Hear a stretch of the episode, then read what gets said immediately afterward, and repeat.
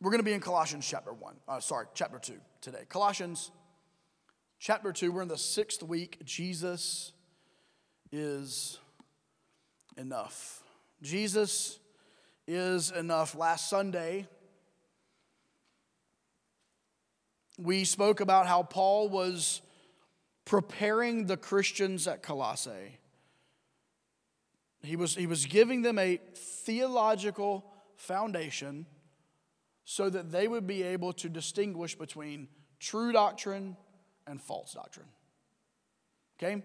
So Paul was trying to give them all they needed as a church and as a group of people that followed Jesus to combat heresy, is the word, false doctrine. And last week, we spoke and, and, and ended with our text ending in verse 11 on our completeness in Jesus and how we can be full and filled and our completeness should come from Jesus. We made the statement that there is a Jesus sized hole in every single one of our hearts, and only He can fulfill it. And we can try to fulfill that with many different things, the things of this world. We can try. But at the end of the day, it's for Him and Him alone. And so we take that and we move to the next verse of Scripture in Colossians chapter 2. Today's sermon is simply titled This The Heart of the Matter. The heart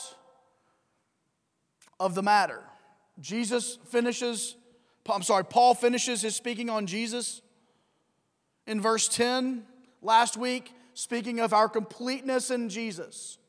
And here's where we pick up in verse 11. If you have your Bibles, wonderful. If you don't, open up an app. If you don't, it's on the screen. You ready? Colossians chapter 2, beginning in verse 11. In him, Jesus, also you were circumcised with a circumcision made without hands, by putting off the body of the flesh by the circumcision of Christ, having been buried with him in baptism, in which you were also raised with him through faith in the powerful working of God, who raised him from the dead.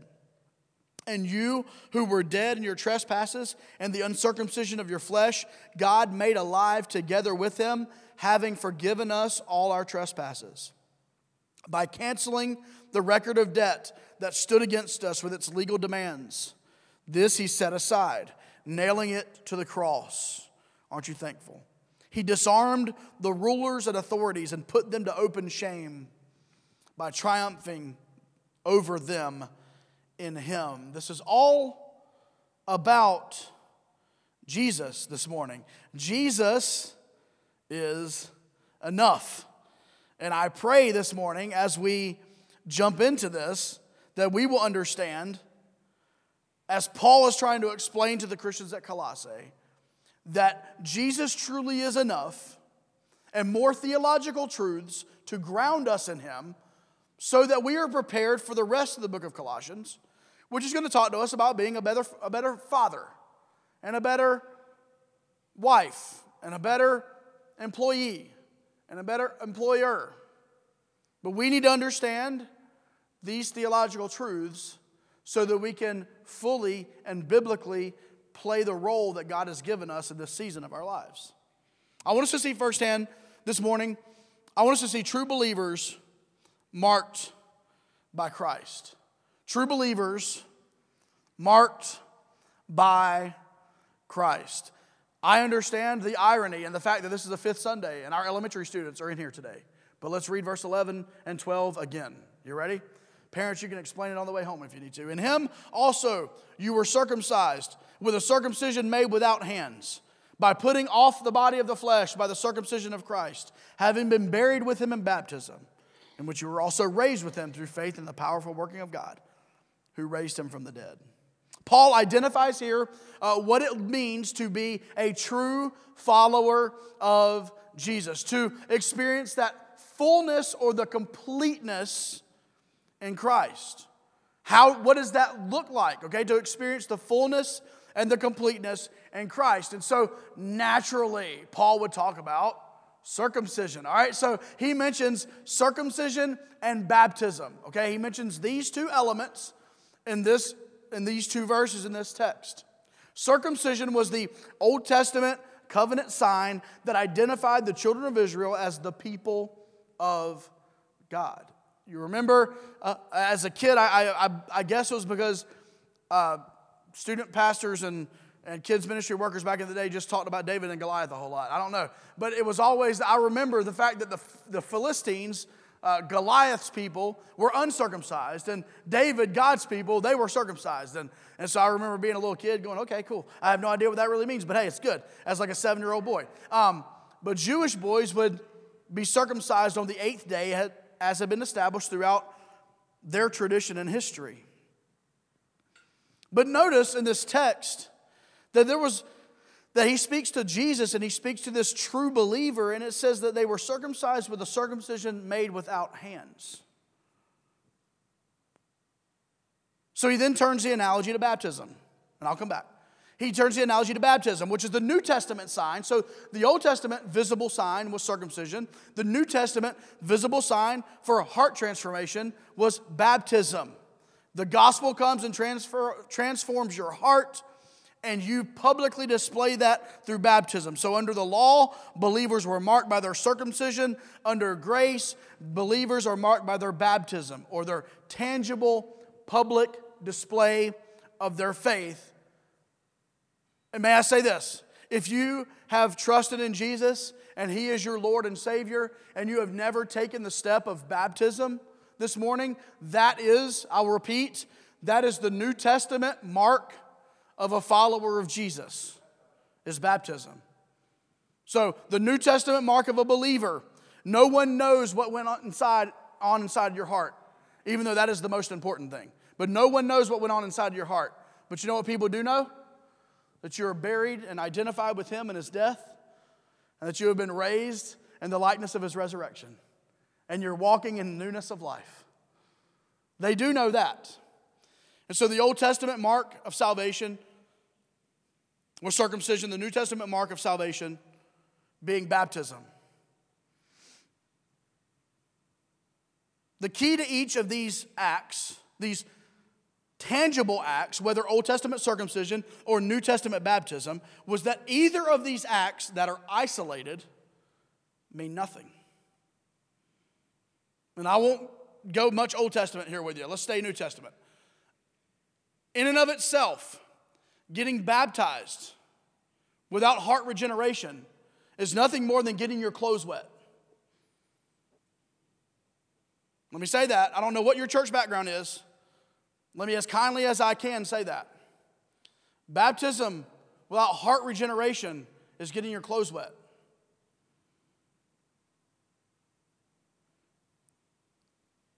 But baptism with heart generation is the public display of the gospel in your life.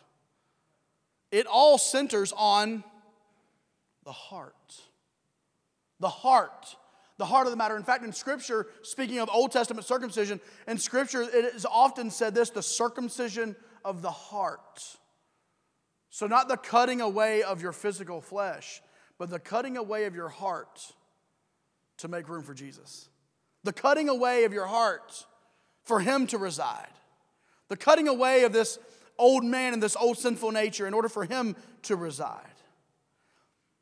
There must be, this morning, there must be true gospel heart conversion, Paul is saying.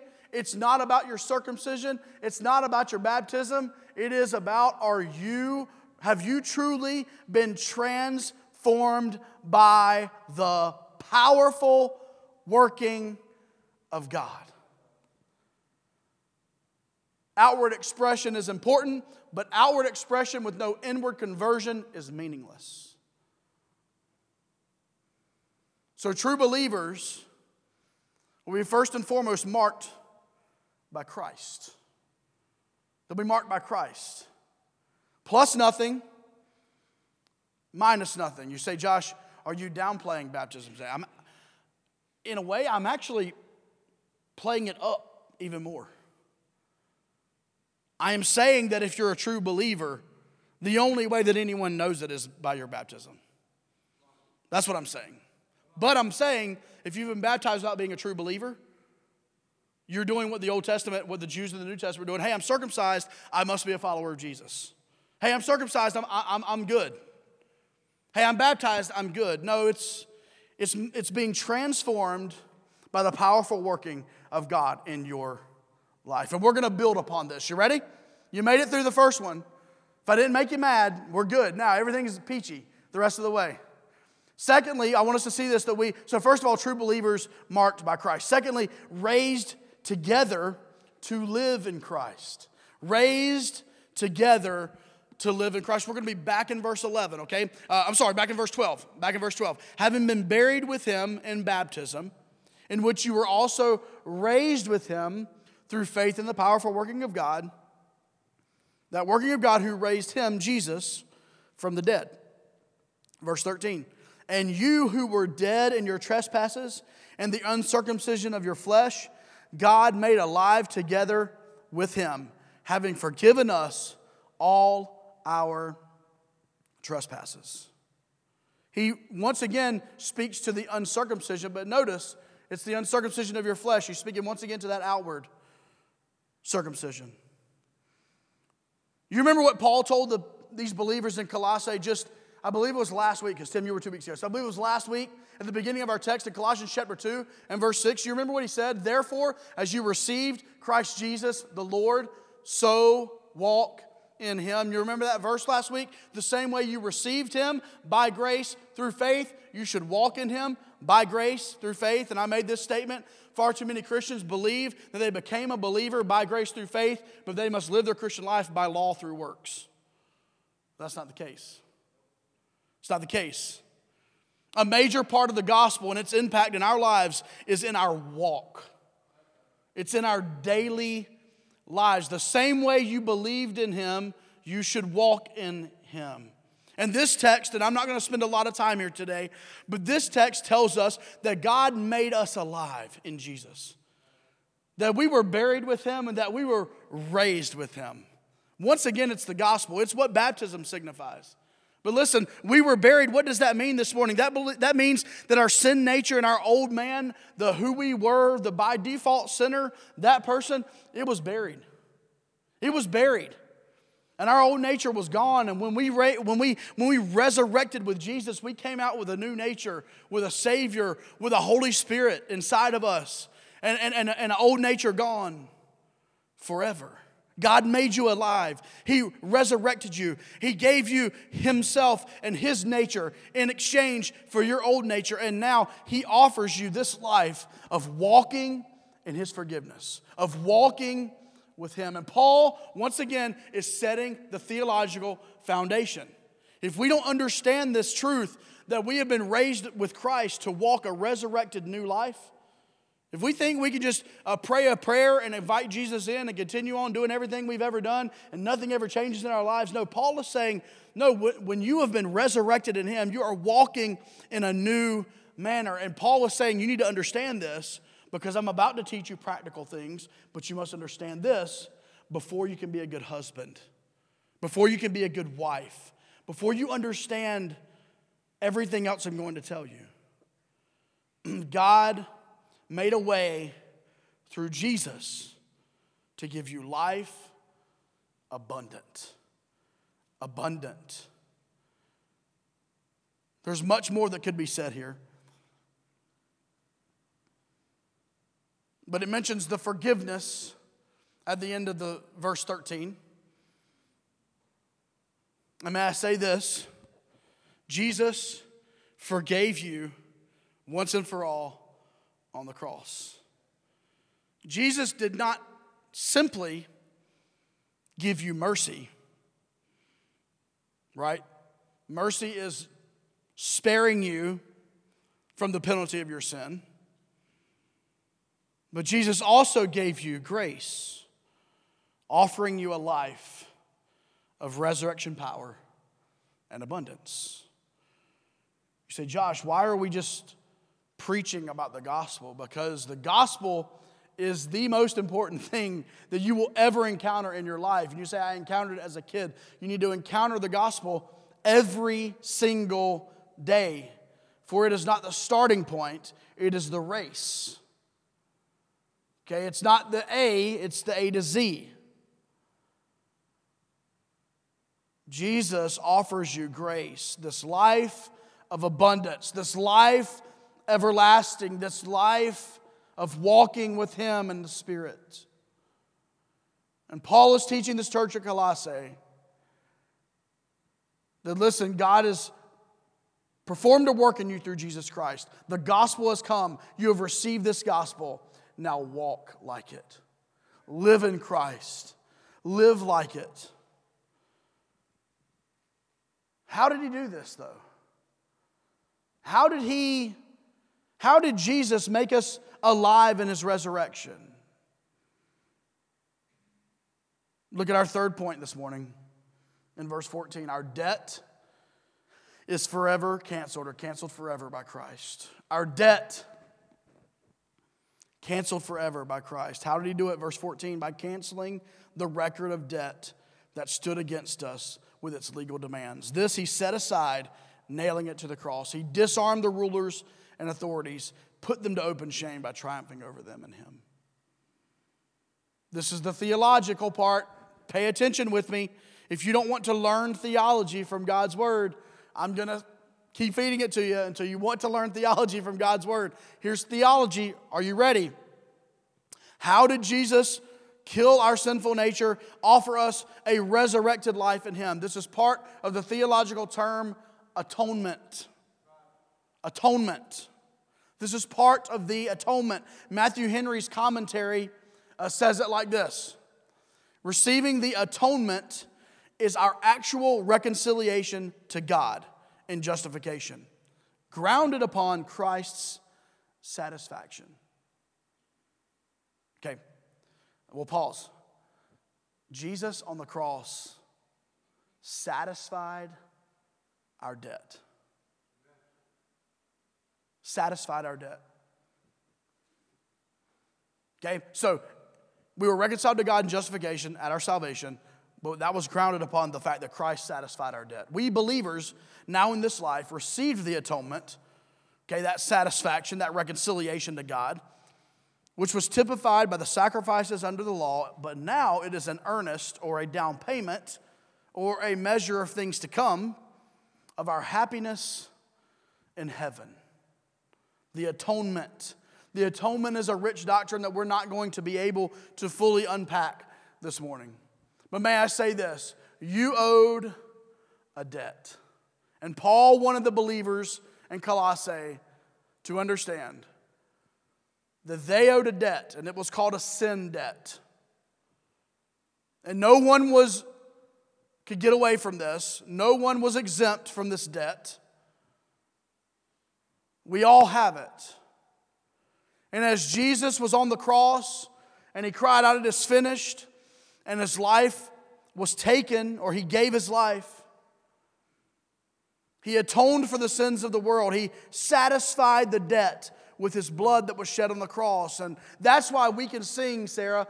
Awesome job this morning, by the way, Sarah. Uh, that's why we can sing, Thank you, Jesus, for the blood. And if it stopped there, that'd be one thing. But the blood applied. The atonement is the satisfaction of the wrath of God in Jesus. Blood had to be shed to pay for sin. Blood had to be shed, death had to come. And, he, and Jesus came and he paid it. He paid sin's debt for all eternity. There was a debt listed with your name and your social security number attached to it.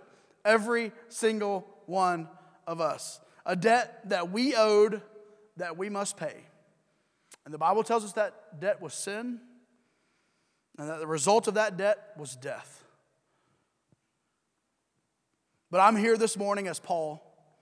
I'm not Paul, but I'm here, as he said, to proclaim to you that Jesus paid your debt. He canceled your debt. He paid the penalty for you, your sin debt. He did it on the cross.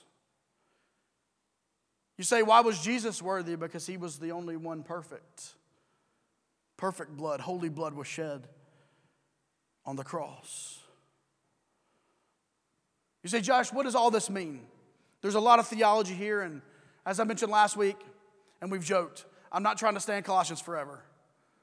We could really dive into some of these things, and we could speak a whole sermon on atonement, those last two verses. Because it not only talks about atonement there, but it even gets into a little bit of spiritual warfare. And we know we can talk about spiritual warfare for a long time. So, what is the crux of, the, of this text? What is the crux of these five verses or so? And it is this Paul was after heart transformation in the believers in Colossae.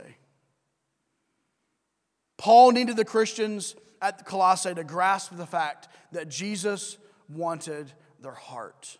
It was not about visible circumcision. It was not about baptism. It was about surrender to Christ's work in your heart. With the heart, man believes. With the mouth, confession is made.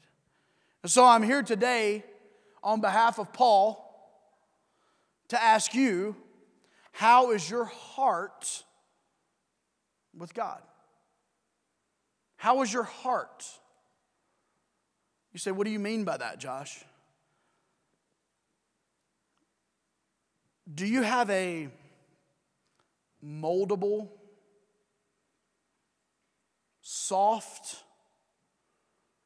pliable, flexible heart when it comes to your spiritual life and your relationship with Jesus?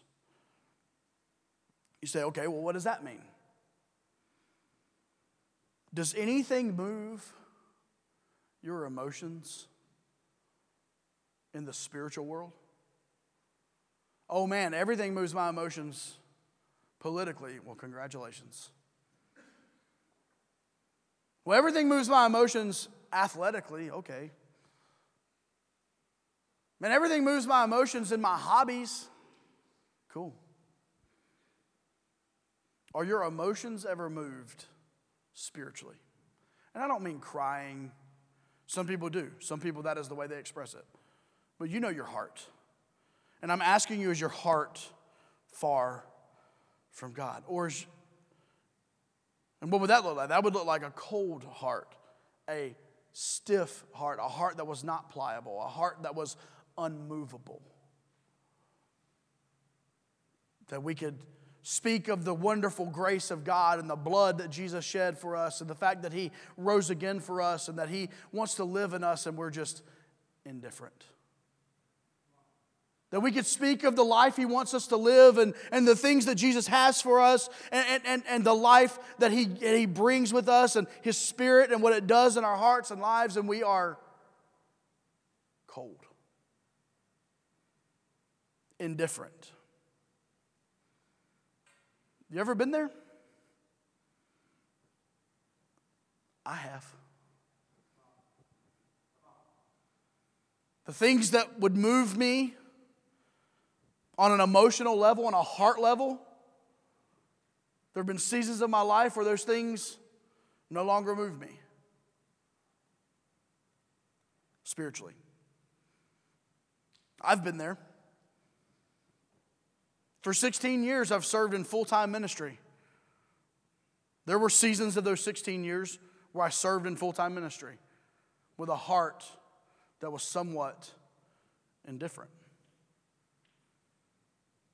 And some of y'all work at fill in the blank, and you've been working there for X amount of years, and you've also worked spiritually indifferent. Don't look at me like I'm crazy, all right? I'm asking you, how's your heart this morning?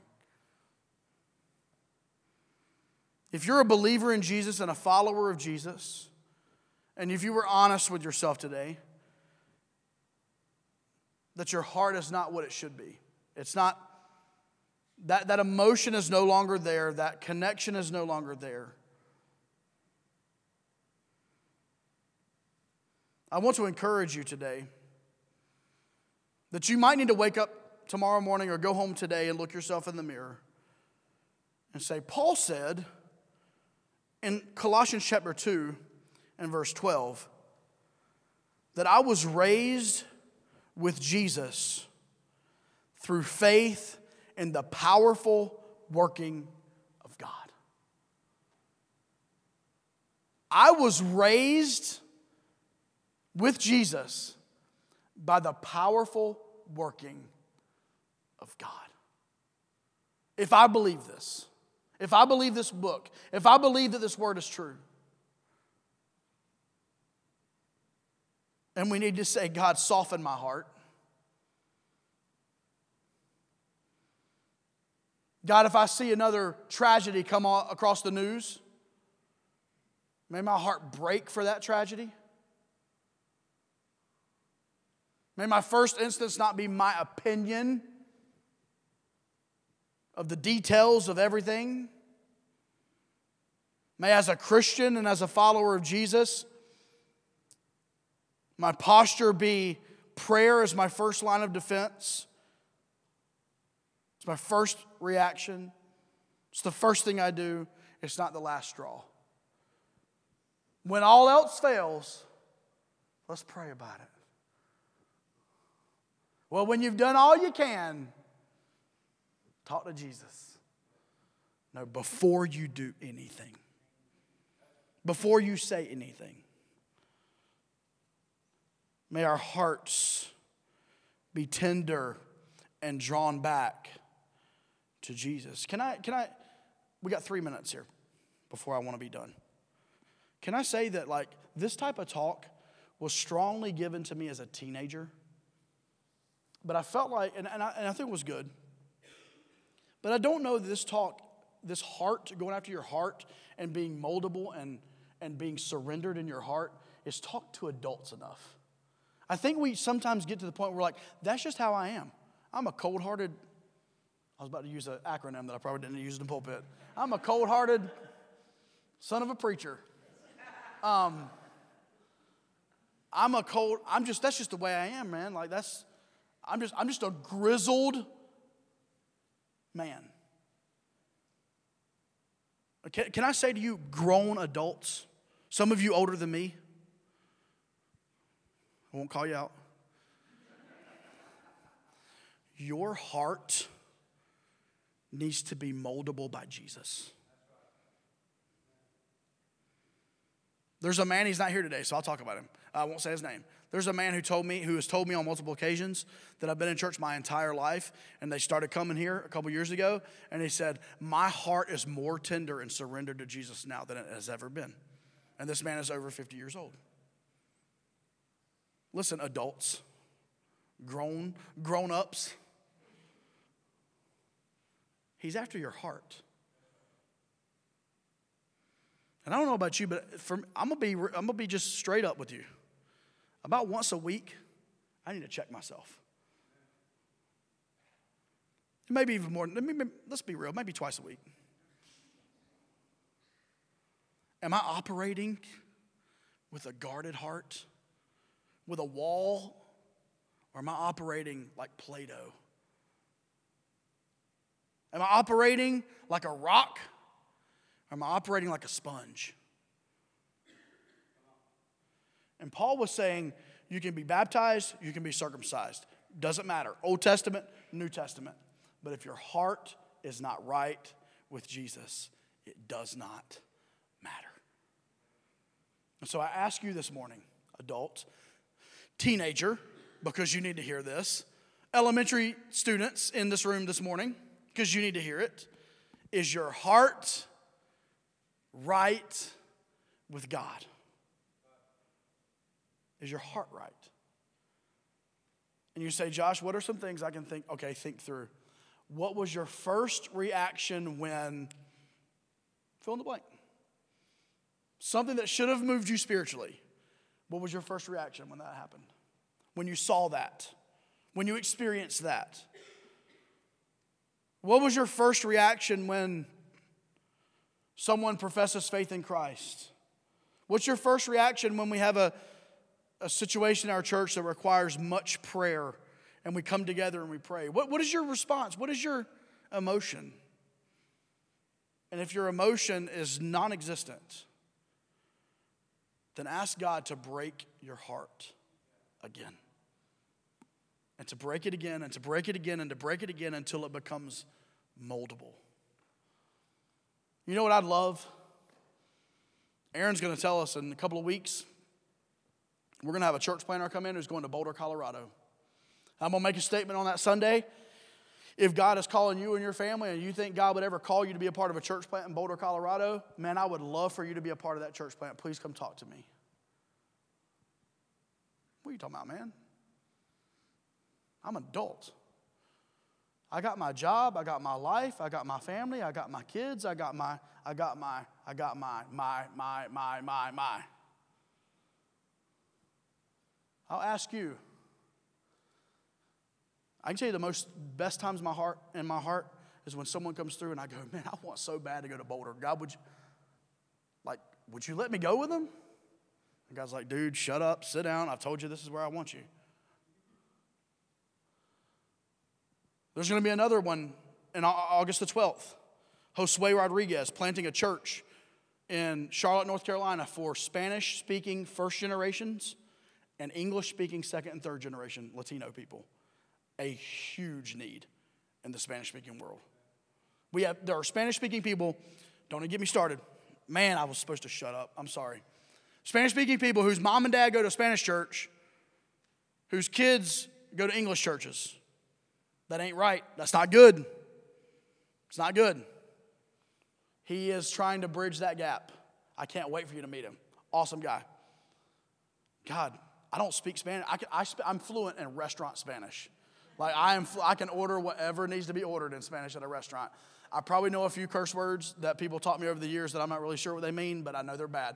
Um, that's really it. I can invite you to church in Spanish. That's about all I can do. But God, like, I have a heart for that. Our heart's moldable, pliable. Anywhere you lead me, I will follow. That wasn't the way I wanted to conclude today, but the Holy Spirit threw that curveball at you. How's your heart? Prepare, be prepared. Your strings are going to get pulled. Be prepared. God sometimes plays on your emotions. Be prepared. He uses them for His glory. How's your heart? I'm, I'm going to shut up. Heavenly Father. Thanks for listening today. If you're listening for the first time, we would love to hear from you. Maybe you have a question about the gospel of Jesus. If so, we'd like you to send us an email at hello at keystonerdu.church. If you're a regular listener to our podcast and you would like to donate to the media and outreach ministries at Keystone, your gift would allow us to do more in an effective way to get the gospel out. Thank you for partnering with us in ministry in Durham and around the world.